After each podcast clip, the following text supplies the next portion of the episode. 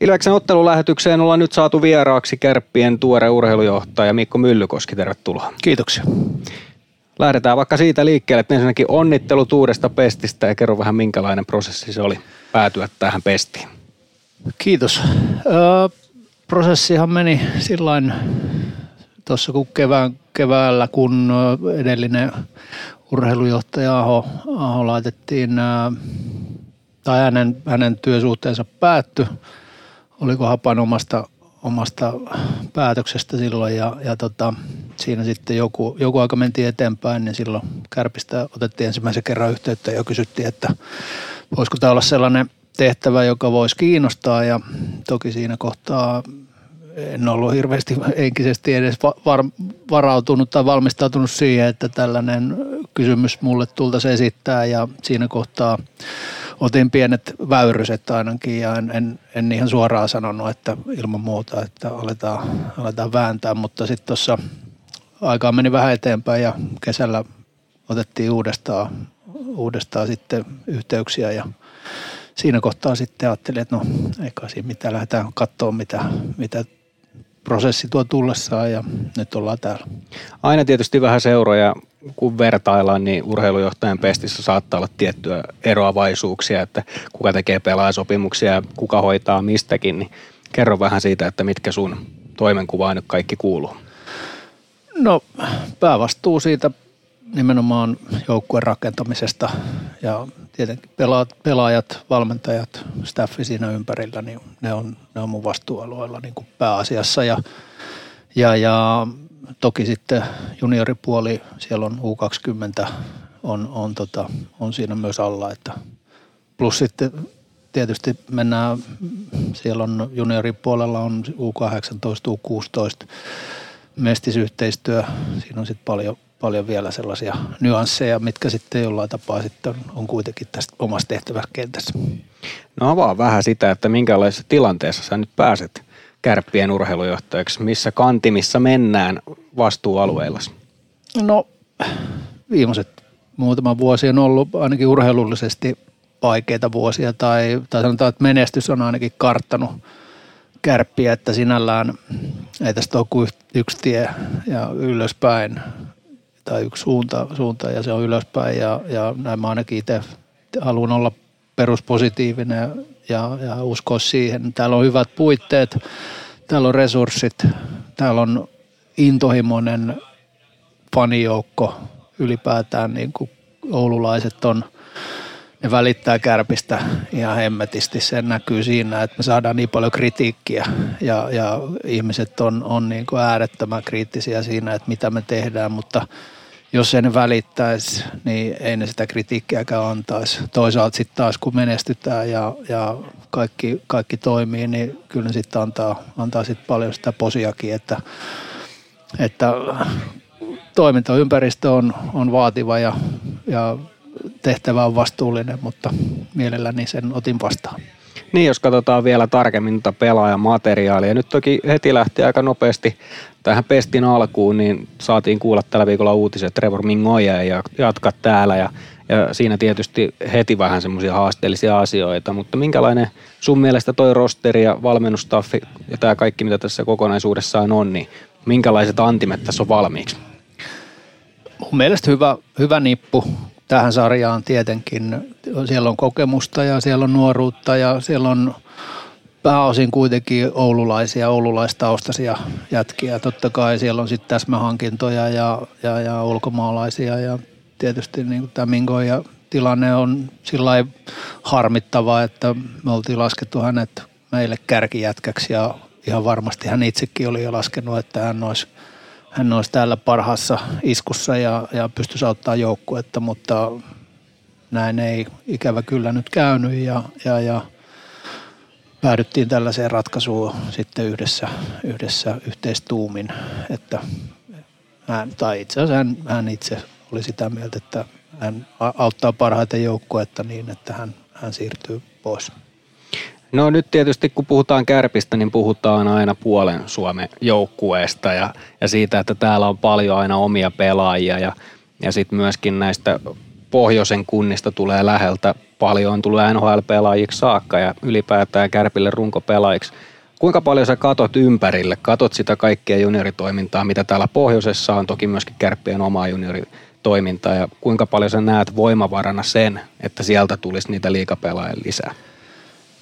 Ihan varmasti se on, toi eh, Junnon lanseerama puolen Suomen joukkue, se pitää kyllä sillä paikkansa, että, että edelleen sitä ollaan, sitä halutaan olla totta kai. Ja me just tuossa liiton maalivahti vastaava Olli-Pekka Äijälän kanssa just tänään, tänään tuossa päivällä just juteltiin ja esimerkiksi maalivahtipuolella, niin siellä on, Kärpillä on, on hirveä imu, että sieltä tullaan vähän pidemmästäkin matkasta tänne näin oppimaan ja, ja opettelemaan maalivahtityön niksejä. Ja, ja tietysti hyvät, hyvä rekordi siinä, että sieltä on NHL asti sitten jätkiä täältä mennyt, että kyllä tänne edelleen halutaan, vaikka tietenkin niin täältä on lähtenyt myös paljon pelaajia pois. Ja sehän on, on Mä en, en itse näe sitä niin, että se olisi Oulun kärppien huonoutta tai että täällä jotenkin hoidettaisiin asioita pirun huonosti, vaan siinä on myös sekin, että meillä on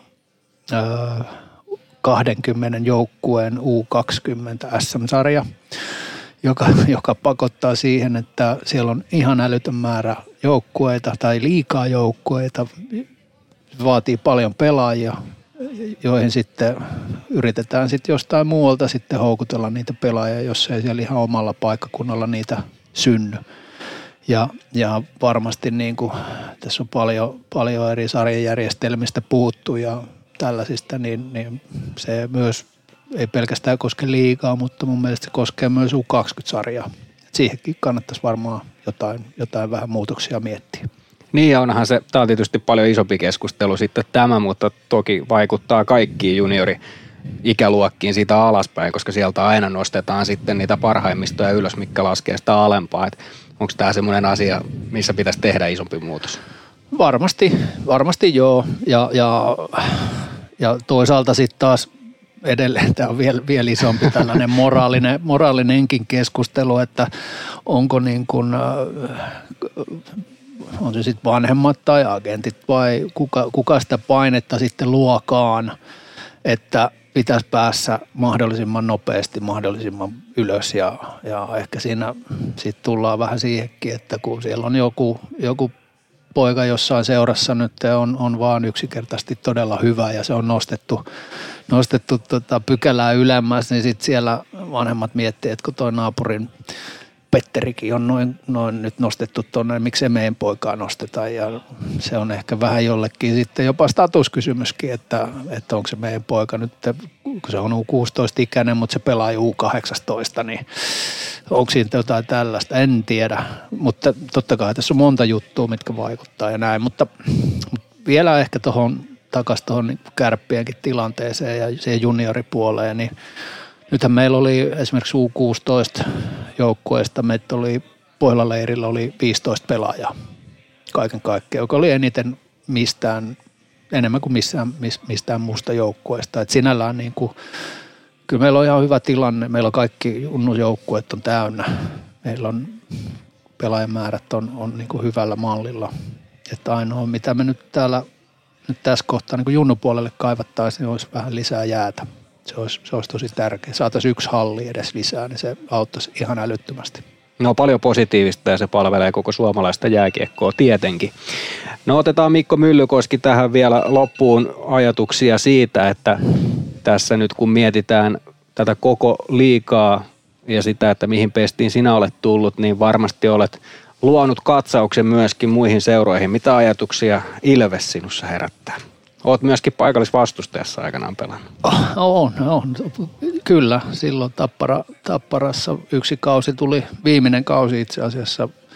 Se oli varmaan ne Ilves-tappiot, mitkä masen sitten niin paljon, että päätin laittaa hokkarit naulaa. Että nehän oli hienoja, hienoja paikallismatseja ja kyllä niin kuin muistan, että se ihan ensimmäinen paikallismatsi silloin, mikä sitten muistaakseni hävittiin vielä Ilvekselle ja ehkä loi vähän siihen koko kauteen sellaisen pienen mollivoittoisuuden.